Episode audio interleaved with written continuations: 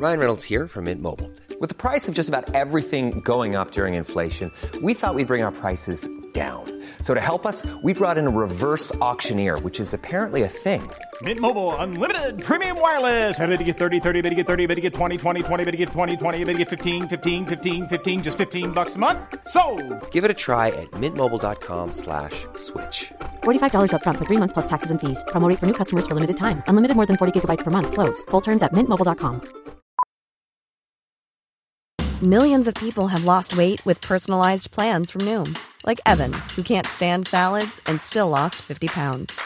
Salads, generally, for most people, are the easy button, right? For me, that wasn't an option.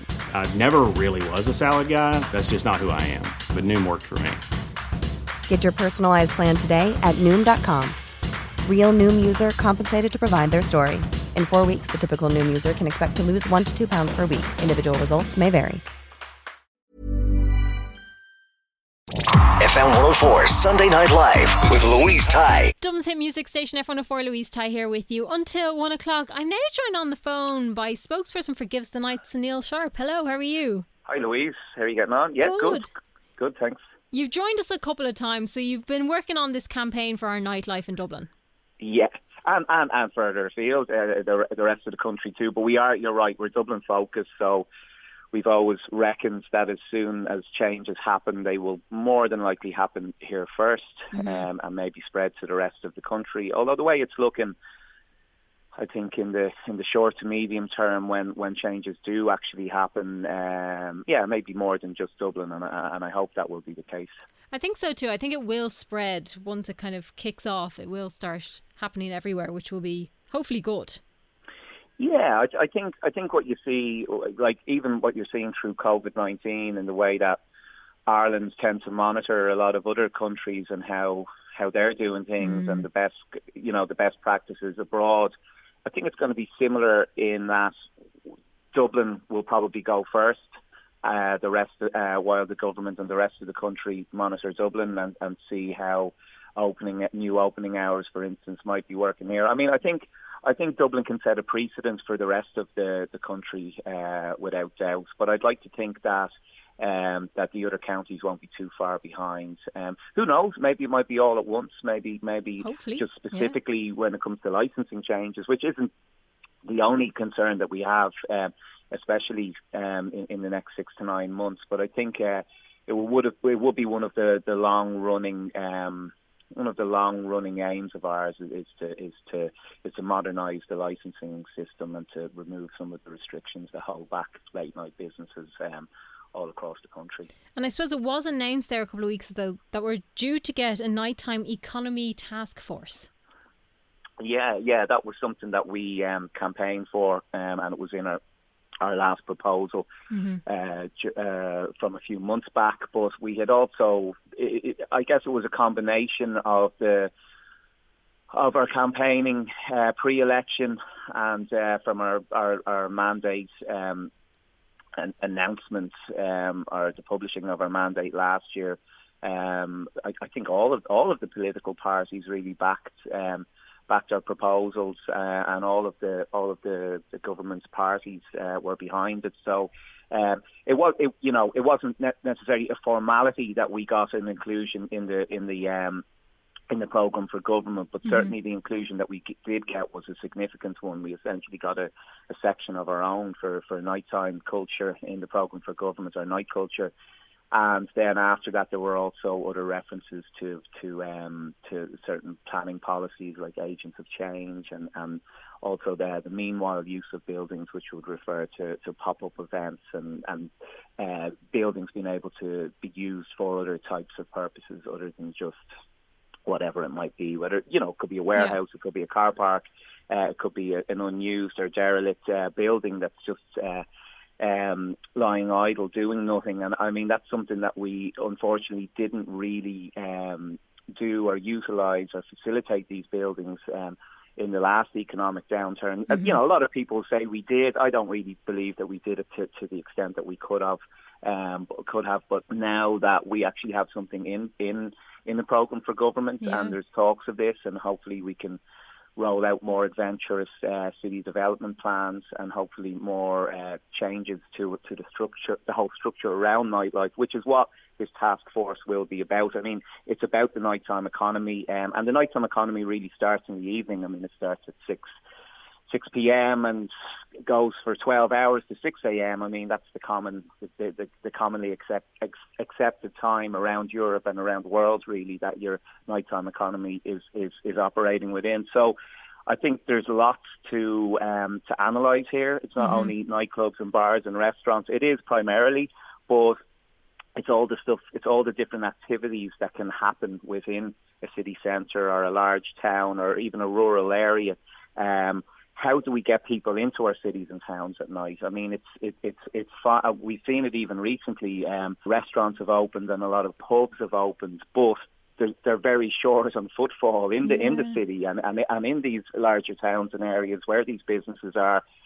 Not enough people are, are, are going into the city because they don't have anywhere to, to really go to. There's not there's no activities, there's no theatres, there's no cinemas, there's no uh, live music venues. There's no one-off gigs or nightclubs, so there's very little to drag people in, and a lot of our our city centres are are shutting down. I mean, essentially everything's shutting up shop at six, six, seven o'clock, and then mm. the places that are remaining open are, are struggling to get the numbers in, and obviously a lot of office workers aren't back yet either, and it's there's all sorts of challenges for um, for businesses now who are operating within the hospitality sector, and I mean originally we started out as a campaign that were entirely focused on nightclubs. I think the scope of what we're aiming to improve and change um, branches out uh, much further than that now. Uh, and, and, I suppose when things do start, hopefully soon, open up, what would we need to be looking at? Um, like what comes next? Well, I mean, mm. I think I think just in the short term, it's just all a question of when our place is going to start yeah. to open. I know the pubs had their um, uh, uh, support, not sympathy hashtag uh, trending on Twitter yesterday. And I mean, I think it went it, the, even by virtue of it being the number one trended um, Twitter tag. I mean, it, it, it spread as a news story right across the country, and um, I think um, I, you know, we don't represent the pubs, but I got to say, I really, you know, we're we're we're really on their side with this. You know, I think they've been given very, very little um, direction. I mean, every time they they think they're about to open. Mm. I mean, literally five minutes before, if the cabinet are having a meeting about it, and then it's decided that it's off again. You know, and I think we all understand the reasons why. Maybe in some cases the governments are leaving it so late and then having to decide, uh, given the, the the expert advice that they're getting from health officials, that they, they can't open the pubs. Uh, yes, we understand that, but there has to be some support for these businesses. I mean, uh, pubs play a huge part in the nighttime economy. They they employ many thousands of, of employees. They, they they still play a vital role in communities and. I think by keeping so many of them shut now uh, without any support, I mean, we have to be looking at what's coming another 12 months down the line yeah. when we are starting to rebuild our nighttime economy, where's going to be left? You know, mm-hmm. it's it's it's that kind of that ecosystem, uh, which is a term I don't actually always like use it. Actually, I hear it used a lot. Ecosystem, but there really is a an ecosystem that we have to um, that we have to keep healthy here, and and, and the, the the the relationship between all types of businesses and nighttime business, businesses and how everywhere can be complementary to each other. It doesn't have to be one industry over the other. By having many different types of businesses, um, a wide-ranging experience within our towns and cities at night. Everybody can benefit from that, and and pubs are still at the heart of of, of, of Irish social life, and to keep, to keep so many of them shut now, I, I, I really worry for for for where. Um, for where the, the, the industry will be in another six to 12 months, maybe even less, because as we've seen so far, um, so, some pubs have shut, and I mean we're even seeing it with, with with venues as well. I mean maybe some not as highly publicised, but we've seen even now Dali down in Cork. I mean, mm-hmm. it doesn't look like they're going to reopen, and uh, th- there'll no doubt be a few other ca- high-profile casualties on the way as well. So uh, I just think the longer we're shut, okay, we we know the reasons why.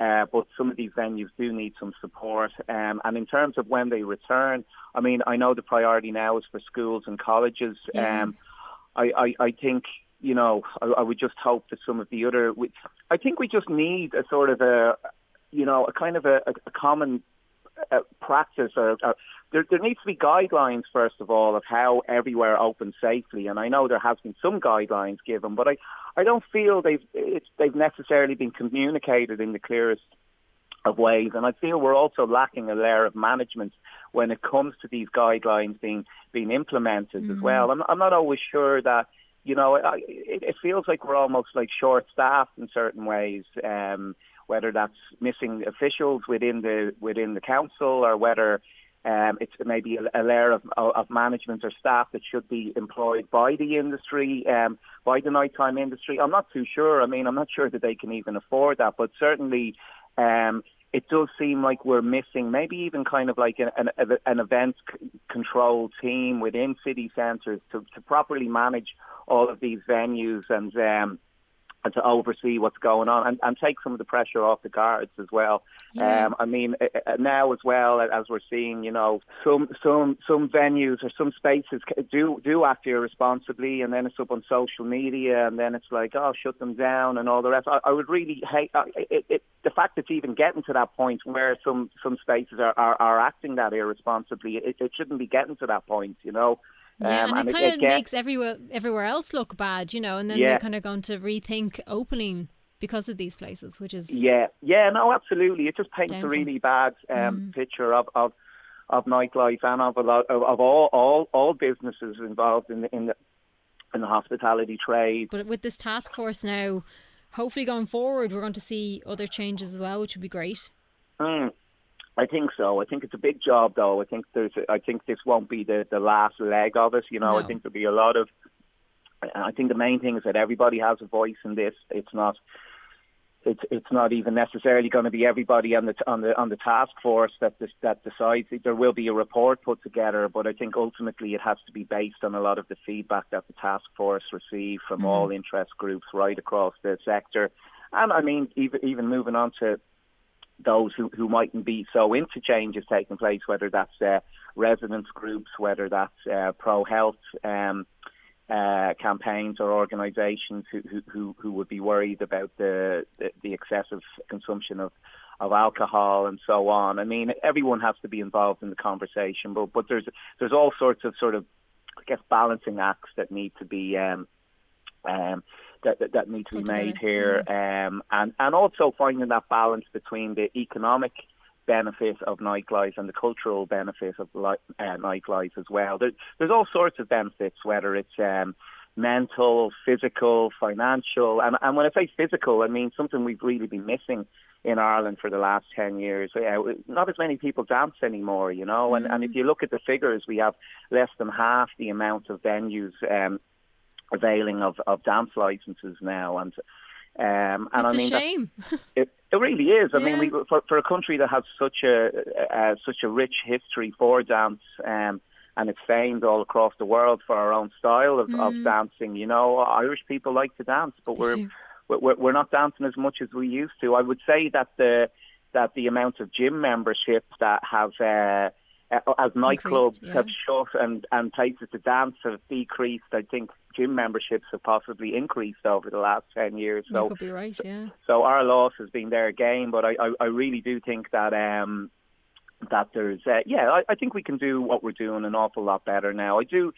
There will be some awkward questions that will need to be asked, and um, some views that will be put out there, and different um, I mean, not everyone's going to agree on everything. I think there's a lot more. There's a lot more deeply rooted reasons um, as to why the status quo around uh, licensing has kind of remained while there's there's been no change. And I mean, I could point fingers right now. I don't really think that would be necessarily beneficial, but I do think that the structure and some of those who have been managing nightlife and the structure around nightlife. I do think questions need to be asked mm-hmm. of, of, of of some of the of some of those who have been um, in ch- in charge of this end of things. Uh, certainly, it has. N- there have not been many decisions or any new policies brought to the table in the last 10 or 15 years to, mm-hmm. to actually help the industry. Um, but I suppose it's great now that we have like a starting point for Tony Get Better. So yeah, and I think everyone can learn from the past. I mean, nobody's perfect. No industry or organisation is perfect. Um, the nighttime industry is far from perfect, but I think it has improved in a lot of ways over the last 20 years. Um, even even you know going from the time in the 90s when when when nightlife was quite lawless in a lot of ways. Mm-hmm. Um, there were certain loopholes removed. Security standards on venues improved an awful lot. CCTV was was installed in, in all nighttime venues, and I think generally as an industry, it, it's a lot it's a lot more regulated than it used to be. Um, and I think the behaviour of venues in general over the last 10 to 15 years has been exemplary.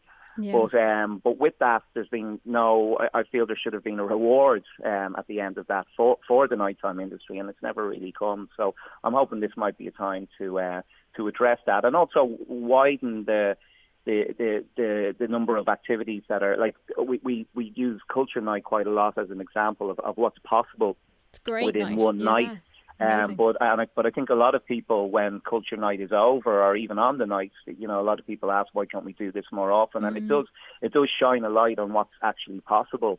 Um, but it is essentially just a snapshot of what is possible, and I, I think even a fraction of what happens over culture night, especially for, from the evening and you know early evening uh, uh, side of things. I mean, there's a lot of people that will go out in the evening um, and uh, and maybe not the late for the late night stuff, but they're they're still contributing to and are part of the nighttime economy. So the nighttime economy isn't just the, the late night uh, yeah. late night events and programming, but but on the on the same hand, I think there's a lot of a lot of activities that happen more early evening or in the early uh, or in the later evening, early night. Um, that could happen a little bit later into the night as well. I don't mm. think um, I don't think our, our cities and towns at night sh- should only have to be reserved for 18 to 20 year olds. You know, it, it needs to be for all ages, and it can be. And I think I think safety would be an issue. I think. Uh, uh, transport would be an issue, and I, I think a lot of people's minds needs to be put at rest um, on many different fronts to